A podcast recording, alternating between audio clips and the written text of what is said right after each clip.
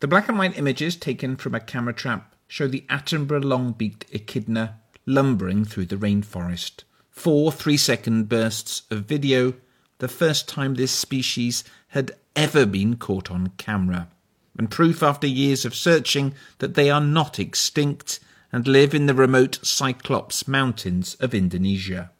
Echidna have spikes on their back, like a porcupine, and a toothless beak with which they dig for insects. It's hoped their rediscovery will strengthen the case for the pristine mountains they live in to be further protected.